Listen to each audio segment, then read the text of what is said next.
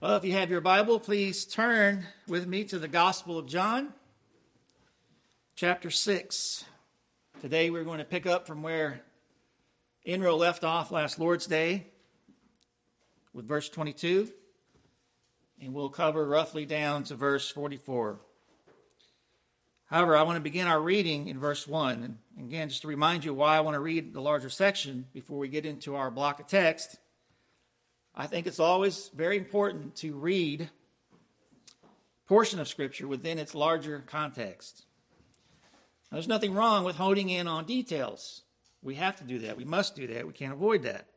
However, if that's all you do, I think oftentimes you run the risk of forgetting why those verses are there in the first place. John here is telling a story, and there are certain things about the person and the ministry of Christ that he highlights for us. And there are some things that he leaves out that other writers include. So I always find it helpful to re- read these larger portions of a text to help spot what those highlights are and why they are there. But before we go any further, let's pray. Father, as we now come to this most sacred time to hear from you, from your word, May you give us eyes to see and ears to hear what your word intends for us to see and hear. Ultimately, we know that there is only one teacher. And so teach us, Father. Draw us in through your word, through your spirit. We ask in Christ's name. Amen. Now, if you recall, in chapter 5, Jesus performed a miracle. He healed a man who had been an invalid for 38 years. Then, because of what he did, and when he did it, that triggered some Jews to the point that they wanted to kill him. They got mad because not only was he doing these things on the Sabbath, which Jesus answered, My Father is working until now, and I am working, but he was even calling God his own Father, making himself equal with God. That then led Jesus into a teaching about himself and his mission. And some of the things we learned about Jesus in that teaching were his oneness with the Father, his desire to do the Father's will, his mission uh, that he was uh, that he came to bring life, life eternal, and his authority to execute judgment, particularly when he raises all men from the dead on the last day. He then ends that teaching by rebuking those who claim to be searching the scripture to obtain eternal life but failed to recognize that Jesus was the very one those scriptures pointed to. He is the resurrection, He is eternal life. It was and is about Him, but they refused His testimony. And so, as I read that last portion of that teaching, pay very close attention to the wording, because some of these same elements are going to come back up in chapter 6. He says, For the works that the Father has given me to accomplish, the very works that I am doing, bear witness about me that the Father has sent me. And the Father who sent me has himself borne witness about me. His voice you have never heard, his form you have never seen, and you do not have his word abiding in you, for you do not believe the one whom he has sent. You search the scriptures because you think that in them you have eternal life, and it is they that bear witness about me. Yet you refuse to come to me, that you may have life. And I do not receive glory from people but I know that you do not have the love of God within you. I have come in my Father's name, and you do not receive me. If another comes in his own name, you will receive him. How can you believe when you receive glory from one another and do not seek the glory that comes from the only God? Do not think that I will accuse you to the Father. There is one who accuses you, Moses, on whom you have set your hope. For if you believed Moses, you would believe me, for he wrote of me. But if you do not believe his writings, how will you believe my words? And then we come to chapter 6. After this, Jesus went away to the other side of the Sea of Galilee, which is the Sea of Tiberias. And a large crowd was following him because they saw the signs that he was doing on the sick. Jesus went up on the mountain, and there he sat with his disciples. Now the Passover, the feast of the Jews, was at hand. And lifting his eyes up then, and seeing a large crowd was coming toward him, Jesus said to Philip, Where are we to buy bread so that these people may eat? He said this to test him, for he himself knew what he would do. Philip answered him, 200 denarii worth of bread would not be enough for each of them to get a little. One of his disciples, Andrew, Simon Peter's brother, said to him, There is a boy here who has five barley loaves and two fish, but what are they for so many? Jesus said, Have the people sit down. Now there was much grass in the place, so the man sat down the men sat down, about five thousand in number. Jesus then took the loaves, and when he had given thanks, he distributed them to those who were seated, so also the fish, as much as they wanted. And when they had eaten their fill, he told his disciples, Gather up the leftover fragments, that nothing may be lost. So they gathered them up and filled baskets with fragments from the twelve, excuse me, filled twelve baskets with fragments from the twelve barley loaves left by those who had eaten. And when the people saw the sign that he had done, they said, This is indeed the prophet who has come into the world. Now, at this point, you might be thinking, well, this is great. This is wonderful. With that last miracle, they were ready to kill Jesus. Now they're recognizing Jesus as the prophet. And not just any prophet, but the very prophet promised by Moses. With the last miracle, Jesus rebuked them for not believing what Moses had said about him. Now, it appears they're embracing what Moses said about Jesus.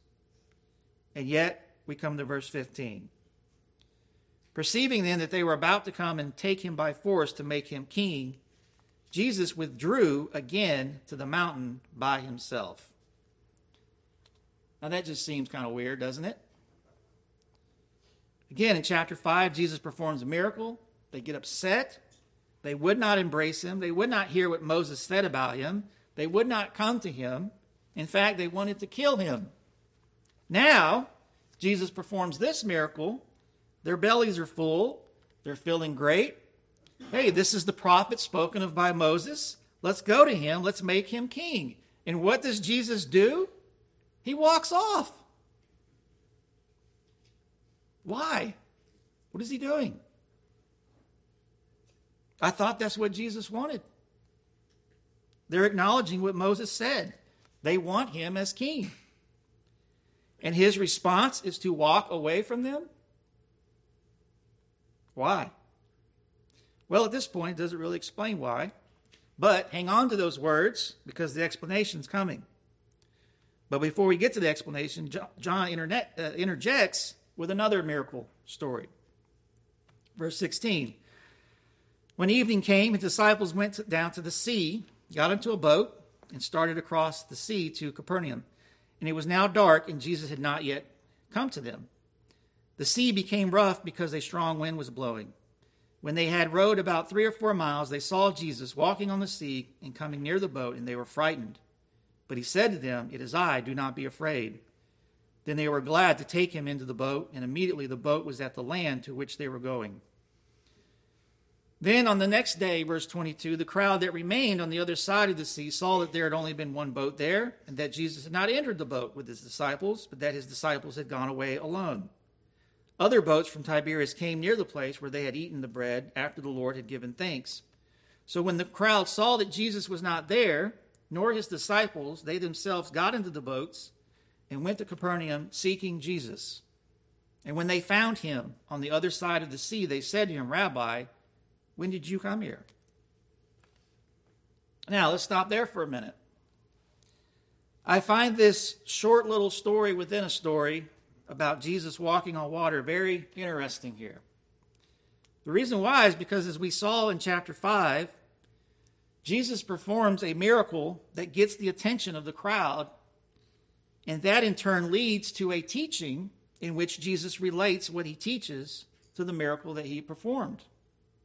We talked about, if you remember, for example, in detail, the relationship of his teaching in chapter 5 with the miracle that he performed there. And so I won't go into that again. But here he does it again. And here the connection may even be more obvious. Jesus feeds over 5,000 people with bread and fish, and then goes on to teach them that he is the bread of life. It's clearly connected, right? But before we get to that teaching, John inserts this short little story about Jesus walking on water. Why did he do that? Is there a connection between this episode of Jesus walking on water with Jesus feeding over 5,000 people? I think there is. So, what's the connection? Well, the first thing that sticks out to me is this whole business of Jesus withdrawing himself from some but then going to others. Again, what did we hear in verse 15 after Jesus fed the crowd? Perceiving then that they were about to come and take him by force to make him king, Jesus withdrew again to the mountain by himself. Now, notice the emphasis placed in this story within a story. Verse 16 When evening came, his disciples went down to the sea, got into a boat, and started across the sea to Capernaum. It was now dark, and Jesus had not yet come to them. So Jesus withdraws from the crowd and even from the disciples for a moment, but he doesn't leave the disciples alone for long. Verse 18 The sea became rough because of a strong wind was blowing. And when they had rowed about three or four miles, they saw Jesus walking on the sea and coming near the boat. And they were frightened, but he said to them, It is I, do not be afraid. Then they were glad to take him into the boat. And immediately the boat was at the land to which they were going. So, do you see the contrast here? I can't help but think that this is intentional on John's part. Jesus withdrew himself from some people but then he intentionally goes to others. And then verse 22. Again, notice the emphasis placed on Jesus and where he's at and who he's with. On the next day, the crowd that remained on the other side of the sea saw that there had been only one boat there, and that Jesus had not entered the boat with his disciples, but that his disciples had gone away alone. Other boats from Tiberias came near the place where they had eaten the bread after the Lord had given thanks. So when the crowd saw that Jesus was not there, nor his disciples, they themselves got into the boats and went to Capernaum seeking Jesus. And when they found him on the other side of the sea, they said to him, Rabbi, Rabbi when did you come here? Do you see how that if you step back a little bit and read more, certain things start to jump out at you? There is certainly something going on with this business of Jesus withdrawing from some and yet going to others. And now, even having some of those with, of whom Jesus withdrew from, now actively searching for him. But now notice how Jesus responds to some who were searching him and, and found him. Remember, we had asked back in verse 15 why Jesus would withdraw himself from people who seemed to be accepting him as the prophet and wanting to make him king. Well, Jesus is about to answer why. Verse 25 When they found him on the other side of the sea, they said to him, Rabbi, when did you come here? And now notice how Jesus responds. He doesn't even answer their question, just ignores the question. And he goes straight for the jugular. Jesus answered them, Truly, truly, I say to you, you are seeking me not because you saw signs but because you ate your fill of the loaves. Do not work for the food that perishes, but for the food that endures to eternal life, which the Son of Man will give to you. For on him God the Father has set his seal. They said to him, What must we do to be doing the works of God? Jesus answered them, This is the work of God, that you believe in him whom he has sent. So they said to him, What sign do you do that we may see and believe you? What work do you perform? Our fathers ate the manna in the wilderness, as it is written, He gave them bread from heaven to eat. And Jesus then said to them, Truly, truly, I say to you, it was not Moses who gave you the bread from heaven, but my Father gives you the true bread from heaven. For the bread of God is he who comes down from heaven and gives life to the world. They said to him, Sir, give us this bread always. And Jesus said to him, I am the bread of life. Whoever comes to me shall not hunger, and whoever believes in me shall never thirst. But I said to you that you have seen me, and yet do not believe. All that the Father gives me will come to me, and whoever comes to me I will never cast out. For I have come down from heaven not to do my own will, but the will of him who sent me. And this is the will of him who sent me, that I should lose nothing of all that he has given me, but raise it up on the last day. For this is the will of my Father, that everyone who looks on the Son and believes in him should have eternal life and I will raise him up on the last day. And so the Jews grumbled about him because he said, I am the bread that came down from heaven. They said, Is this not Jesus, son of Joseph, whose father and mother we know? How does he now say, I come down from heaven? And Jesus answered them, Do not grumble among yourselves. No one can come to me unless the Father who sent me draws him, and I will raise him up on the last day. Now, there are a number of details we could get into with this text. We could talk about Moses, we could talk about that generation in the wilderness and the parallels, we could talk about the manna and so on. But what I want to do today is simply focus on where Jesus takes all this.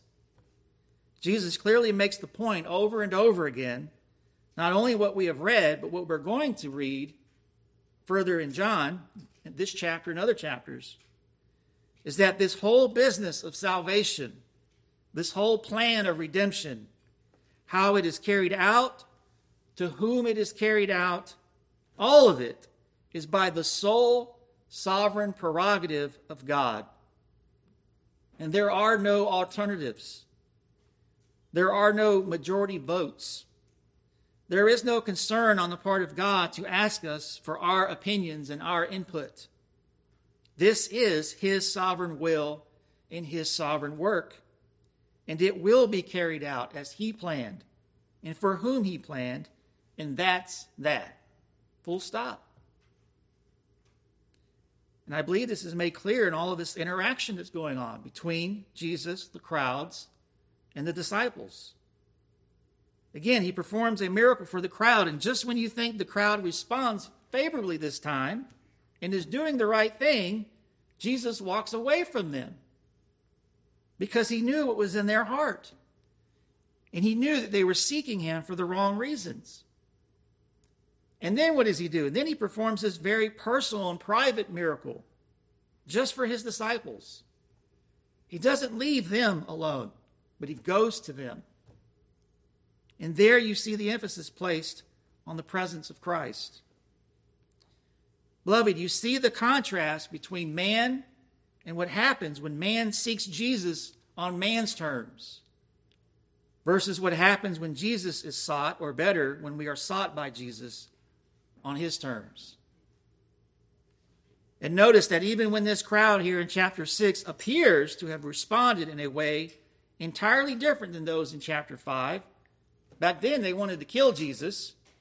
Here they seem to be accepting him as a prophet and want to make him king there actually ends up being no difference at all between the two groups. In chapter 5, what was said of those people? Verse 18 This is why the Jews were seeking all the more to kill him, because not only was he breaking the Sabbath, but he was even calling God his own Father, making himself equal with God. And then verses 37 And the Father who sent me has himself borne witness about me. His voice you have never heard, his form you have never seen, and you do not have his word abiding in you for you do not believe the one whom he has sent. You search the scriptures because you think that in them you have eternal life, and it is they that bear witness about me. Yet you refuse to come to me, that you may have life. I do not receive glory from people, but I know that you do not have the love of God within you. Now, hear what Jesus says about this crowd here in chapter 6 that appears to be a different crowd different mentality. But is it? Perceiving that they were about to come and take him by force to make him king, give him glory, Jesus withdrew again to the mountain by himself. Verse 26 Truly, truly, I say to you, you are seeking me, not because you saw signs, but because you ate your fill of the loaves. Verse 36 But I said to you that you have seen me and yet do not believe. And then verse 41 So the Jews grumbled because he said, I am the bread that came down from heaven. See, it all appeared to be a different response here in chapter 6, a favorable response. But, beloved, in reality, it was no different. In reality, these people in chapter 6 had the same root sin that those in chapter 5 had that is, unbelief a refusal to accept Jesus for who he truly is and for what he truly came to accomplish. Beloved, unbelief can take many forms. For some, it'll be a flat out, almost militant atheism. I don't want to talk about the Bible. I don't want to talk about Jesus. Heck, I don't even believe there is a God. But for others, and to me, this is the scariest part, Unbelief can appear very religious and good on the surface. It can appear to be accepting of Jesus. It can appear to affirm some of what Scripture says about Jesus. It can even appear as a desire to make Jesus king over our lives. But at its root, it's no different. It's still a humanistic, man centered front that only uses Jesus and uses the Bible to get whatever their sinful desires want and not to submit to what God demands. Oh, we'll come to Jesus. We'll come to church. We might even partake in communion and do this and do that. But we will come on our terms. Well, I hate to bust your bu- bubble, but that's not how it works. It's not how it's going to work. And the real scary part here is that there are thousands of people sitting in pews every week thinking that that's how it's going to go down. And they're going to be in for a rude awakening when they realize that all judgment has been given to the Son, and the Son desires nothing but to do the will of the Father. And the Father, along with the Son, withdraw from those who think that God is their little personal genie to grant their wishes. Well, I don't want to end this on a negative note, so let's end it on a positive. And we can do so by asking this question What then is the will of the Father? What is the purpose? What is the plan? Here in this text, we have very strong and clear statements as to what that plan is. First thing I want you to see is that it is God who gives to Jesus those he has chosen. You see this in verse 37. All that the Father gives me will come to me. You see this in verse 39. And this is the will of him who sent me, that I should lose nothing of all that he has given me, but raise it up on the last day. We're going to see it in verse 44. No one can come to me unless the Father who sent me draws him, and I will raise him up on the last day. And we'll see it again in verse 65. And he said, This is why I told you that no one can come to me unless it is granted him by the Father. Furthermore, as we go off further into this gospel, John 10 29 says, My Father, who has given them to me, is greater than all, and no one is able to snatch them out of the Father's hand. In John 17, verses 1 through 2, when Jesus had spoken these words, he lifted up his eyes to heaven and said, Father, the hour has come. Glorify your Son, that the Son may glorify you, since you have given him authority over all flesh to give eternal life to all whom you have given him. Then, verse 6 I have manifested your name to the people whom you gave me out of the world. Yours they were, and you gave them to me, and they have kept your word. Verse 9 I am praying for them. I am not praying for the world, but for those you have given me, for they are yours. And then verses 11 through 12, chapter 17. And I no longer I am no longer in the world, but they are in the world, and I am coming to you. Holy Father, keep them in your name, which you have given me, that they may be one, even as we are one. While I was with them, I kept them in your name, which you have given me I have guarded them, and not one of them has been lost except the son of destruction, that the scripture might be fulfilled. And then finally, John 18, verse 9 this was to fulfill the word that he had spoken of those whom you gave me. I have lost not one. Beloved, God is not anxiously sitting around waiting for people to come to him. If that were the case, no one would come. For Romans 3 says, None is righteous, no, not one. No one understands, no one seeks for God.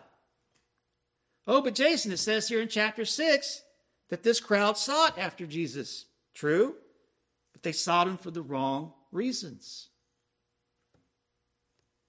Those who seek Christ for the right reasons will come because the Father has chosen them. Secondly, because God has chosen them and given them to Jesus, they will come to Jesus. It's not a hypothetical. It's not a, it's not a wish, wishful thinking on Jesus' part. they will come to Jesus. Again, verse 37. All that the Father gives me will come to me, and whoever comes to me I will never cast out. See, we oftentimes get this turned around. Notice that all that the Father gives to the Son will come to the Son. They don't go to the Son first, and then the Father gives them to the Son. Rather, those who go are those who were given to go. Again, John 10, verses 25 through 27. Jesus answered them, I told you, and you do not believe. The works that I do in my Father's name bear witness about me, but you do not believe because you are not among my sheep. My sheep hear my voice, and I know them, and they follow me. Beloved, those who are not of God's elect and redeemed people will not trust in Christ despite all the miracles. Is that not what we see here with this crowd and with Jesus' miracles? And furthermore, the defining mark of those whom God chose is that they will hear the Son's voice and they will obey his word. Thirdly, we see that those given to Jesus are kept or preserved by Jesus. Again, verse 37 All that the Father gives me will come to me, and whoever comes to me I will never cast out. And then verse 39 And this is the will of him who sent me, that I should lose nothing of all that he has given me, but raise it up on the last day. In John 10, 27 through 30, we, we read, my, voice, uh, my sheep hear my voice, and I know them, and they follow me. I give them eternal life, and they will never perish, and no one will snatch them out of my hand. My Father, who has given to them to me, is greater than all, and no one is able to snatch them out of my Father's hand. I and the Father are one. Beloved, take great comfort in this today that Jesus will not lose anyone who comes to him. He'll never lose you, he'll never reject you. You not see this in the miracle with the, the story within the story?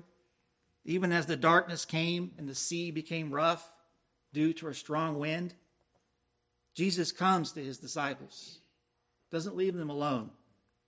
He brings peace and joy. Beloved, He will never forsake us. No matter how difficult or how impossible life may seem to get. And then, fourth, we see that Jesus will raise us from the dead on the last day. Now, I spent some time on this great truth in my last sermon from chapter 5, so I don't want to get into those details again but only to remind you that the bodily resurrection of the dead is an essential component to God's work of redemption. Twice now, Jesus brings up resurrection in a discourse about his mission and the will of the Father. Beloved, it is an essential component to the gospel, without which there is no gospel. And cursed be anyone who tells you otherwise.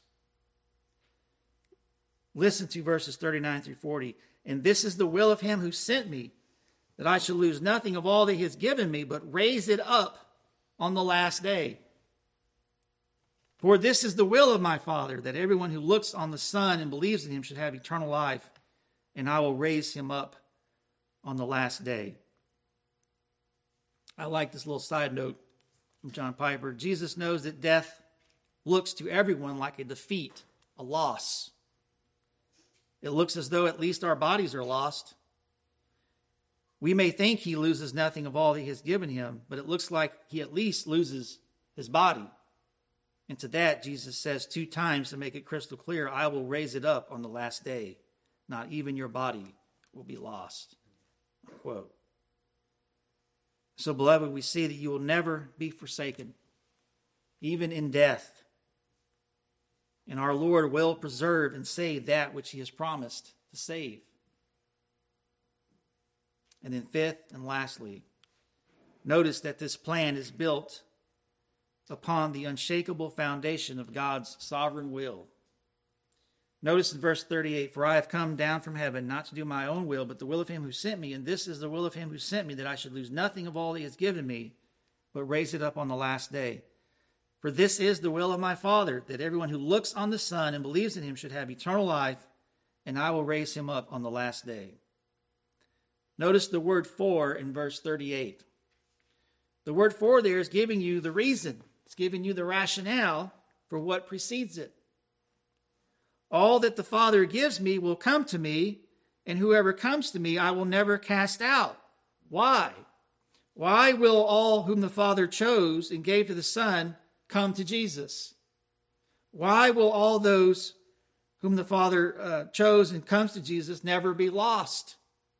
Verse 38 For, here's your reason I have come down from heaven, not to do my own will, but the will of him who sent me. And this is the will of him who sent me, that I should lose nothing of all that he has given me, but raise it up on the last day. Beloved, there is no greater promise than the will of the Father being carried out by the Son and applied by the Holy Spirit. This is our hope. It's not in ourselves, it's not in man, it's not in our opinions, it's not in what the majority votes, but it is in the will of the Father. Isaiah 46, 8 through 13 says, Remember this and stand firm. Recall it to mind, you transgressors. Remember the former things of old, for I am God, and there is no other.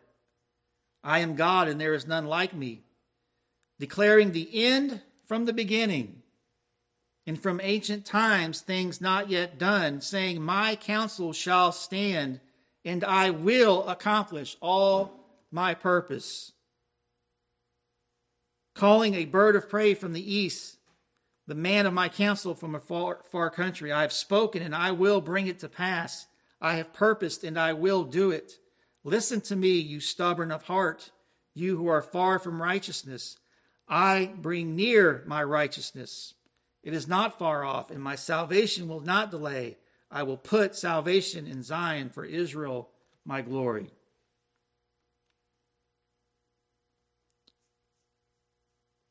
Now, as we come to a close, upon hearing all this, you may then wonder well, how do I know if I'm of God's elect? How do I know if I'm among those chosen? I mean, wouldn't I need to know that first before I go looking for Jesus? Well, the simple fact is, we weren't around when God chose those whom He would save. We weren't part of the process.